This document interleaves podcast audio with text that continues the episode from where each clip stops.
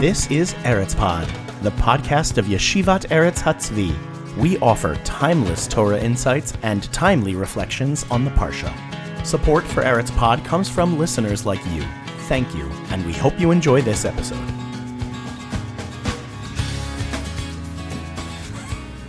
There's a classic comic strip. I don't know if you guys have seen it. Maybe you haven't seen it called Calvin and Hobbes. Anyone ever seen Calvin and Hobbes? Yeah. Okay. You know they're they're named after philosophers, right? You got that part. So so uh, Calvin, those you don't know, so Calvin is this little um, rambunctious six year old who sometimes says things that you would expect a twenty five year old to say, and sometimes he does things that a three year old to say, but whatever. Um, and his uh, and his compatriot is uh, is uh, it's unclear. um, sometimes he's a stuffed animal, and sometimes he's just a just a regular tiger. Um, and you can read the philosophy of Watterson on online his ideas of it. But there's one that uh, sticks out in my mind that the stuffed tiger uh, Hobbes is walking along and turns to Calvin's January first. I guess it's January first cartoon, and um, and the tiger turns to a little boy and says, "So, did you make any New Year's resolutions this year?" To which Calvin, Bedarka Bakodesh, says, What? Me make resolutions? I'm good enough for the world. The world should make resolutions for me and become better, etc. Um, and then he turns to Hobbes, Did you make any resolutions? And Hobbes says, Yes, I, I made a resolution to be more tolerant of humankind, but it's not going so well. Um, why do we make resolutions? So I know in, in the non Jewish world, January 1st and reflected in Calvin Hobbes, that's very common. But we might make a resolution for all, you know, make a decision that where we are spiritually in our lives is not perfect. Someone does something, you know, I think the reason years is because probably they thought on, on night on January 1st, maybe they, they drank too much December 31st, and now I want to make not to drink again. I know many people on uh, the day after Purim make the exact same resolution the next Purim, I'm not going to do this again. In fact, it's really, going to be the Megillah, Megillah in, in the Maseches Megillah. I'm not going to do this again. Um, but we know I talked about this on Friday. I talked about this on Friday a little bit. Those of you who were there, um, there seems to be a a split in Jewish thinkers on whether or not increasing one's obligations taking on new stuff, being mocker in oneself, is a positive development. That's Ramban. Or is it a less than positive development? And that's not the goal. The Torah said enough things out. That's really the Rambam's main central position. But here we come to these resolutions, um, these, these resolutions in the beginning of Parshas Mato, they almost kind of stick out. Moshe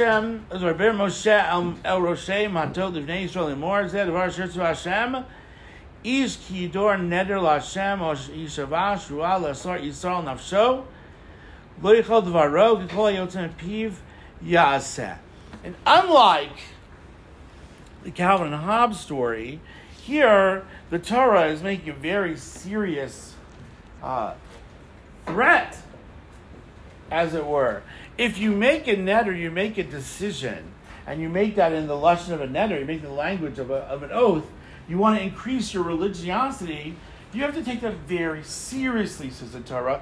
Don't fail. Don't say something you're going to fail. I'll tell you interesting halacha. How do you guys keep three hours between milk, between meat and milk? Everyone says milk and meat, but they only eat meat and milk, right? Three hours. How do you three hours? It's okay. Anyone keep one hour? Everyone says it's a Dutch minhag. It's not true. I don't know why everyone says that. It's actually the Ramah in Poland. You guys are going to go to Krakow. You go to Krakow, open up a Shulchan Aruch. The Ramah says the minhag in Krakow is keep one hour. I don't think you should, the Ramah. I think you should keep six hours. But I'm letting you know that in here in Krakow, they only keep, in Poland, they only keep one hour. So it's actually a Polish minhag, not, a, not only a Dutch minhag. It's so strange how, like, it's like French fries. You know, French fries really weren't invented in France as the Americans know, because they're freedom fries. But that was like you know for war. Really, and you know, probably probably created Holland. Okay, they can debate over that. Um, so six hours, three hours. So there's a pressure to keep six hours. Another post even say keep six hours. So in odd enough places in Shmirat Shabbat Kehilchata, in a footnote, right, it comes up. What if someone decides they grew up keeping three hours, they want to keep six? So Rosh on Auerbach said you should keep six, but, but he says, don't decide to do that, or don't tell someone to do that if you know they're going to fail. Don't take on religious obligations that you don't think you can do. That's what the Torah is saying here. Why exactly it's put here is a little odd. Um, the, uh, it's almost like we've finished everything. We're about to go into Eretz Yisrael, and then all of a sudden there's this discussion about taking on new mitzvot, adding upon yourself of your own decision. I'm guessing the Torah put this way because as Am Yisrael are standing at Ira Yardain, they're about to cross the Jordan River. They're going to Eretz Yisrael. They know they want to be on a higher religious plane. They want to be on a higher stature religiously. And therefore, they want to take stuff upon themselves. The Torah says that's great. That's great. You should. You should think about it. Like Rosh Auerbach said, keep three hours. I'm not telling you to keep six. But he says, if you're a person who wants to like take that on, which was the dominant Hag Rabban, the Rambam, whatever, do that, but only do it if you can. If you're going to sure you're not going to stumble and fall. That's the danger, I think, that the Torah is spelling out here. It continues to talk about the odd case of a girl who decides she wants to do it. For whatever reason, she's going to take on new obligations, and there's this strange caveat that her father or her husband can nullify them, especially if there are conflict of interest between husband and wife. Shalom Bayit seems to override that. Um, we can talk about that a, at a longer length. But I think this idea of taking on obligations is a fascinating one. I don't know if you guys have read. It's a beautiful, beautiful short story by the great Yiddish writer Chaim Grada. It was translated in English. I don't know if any of you guys read Yiddish. Is you read Yiddish? By chance? Do you read Yiddish at all? Okay, fair enough. So I just bought a book of Yiddish poetry by Heschel. My kids were all making fun of me because I don't speak Yiddish, but it was English translation. Um, I got a five shekel at the Gush sale. In any event, Chaim Grada wrote this powerful story. I tell everyone you should read it if you want. I'll send it to you. I have the old translation. It seemed that Ruth Wisse from Harvard has a new translation of it, um, like this past month, an annotated translation, which I'm very excited about. But um, Chaim wrote this, this, this short story called My Quarrel with Hersh Rasseyner. In the story, and the story takes place before the Shoah, right after the Shoah, or but right a few years before the Shoah, right before the Shoah, after the Shoah. And he was discussing. He was in a uh, he was in a uh, yeshiva, Musar yeshiva, and left. Chaim Grada himself stopped being from. But one of the guys he was with ended up going to the camps. He ended up going to uh, I don't know which one, but was imprisoned one of the prison camps, um, and then was was released. And he was uh, a super vehement Musarnik. And um, at, before the war, he wouldn't read any secular books. He wouldn't read any secular studies. And after the war, uh, they meet each other in Paris. I don't know. I've never been to Paris. I've been to Paris is a place where there's like all these big statues of like Galileo and Socrates, etc. So they're walking around, seeing the statues in Paris. They actually bump into each other. And the one who'd gone through the camps, the other one lived in New York. The Yiddish writer escaped and went to New York and became a famous Yiddish writer in New York. The other one went through the camps, and he's famous because he used to, um, one of the cases, he used to dig through. Um, uh, Rabbi Ebner told me this. It's, it's like a well-known thing about this Rosh Yeshiva that he was at one of the places they executed people, and he would jump into the pits to see if anyone was still alive after the Nazis had gone in and dragged them out. You know, go into the, the horrors.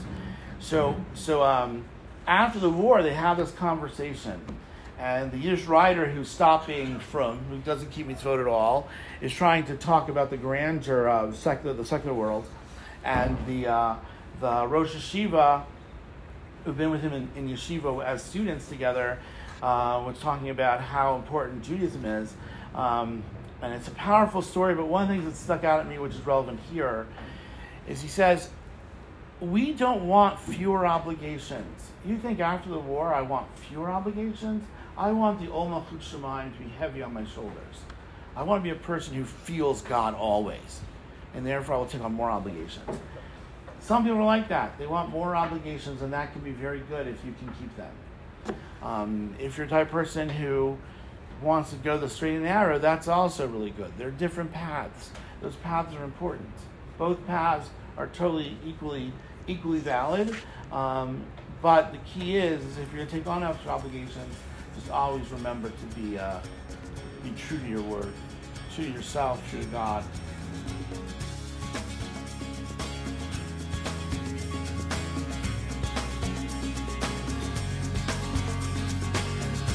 Thank you for listening. You can dedicate and sponsor an episode by visiting our website at eretzpod.org. That's E R E T Z P O D dot org. Leave us a good rating wherever you get your podcasts. It will help others to find us. We really appreciate your support and thank you for learning with us.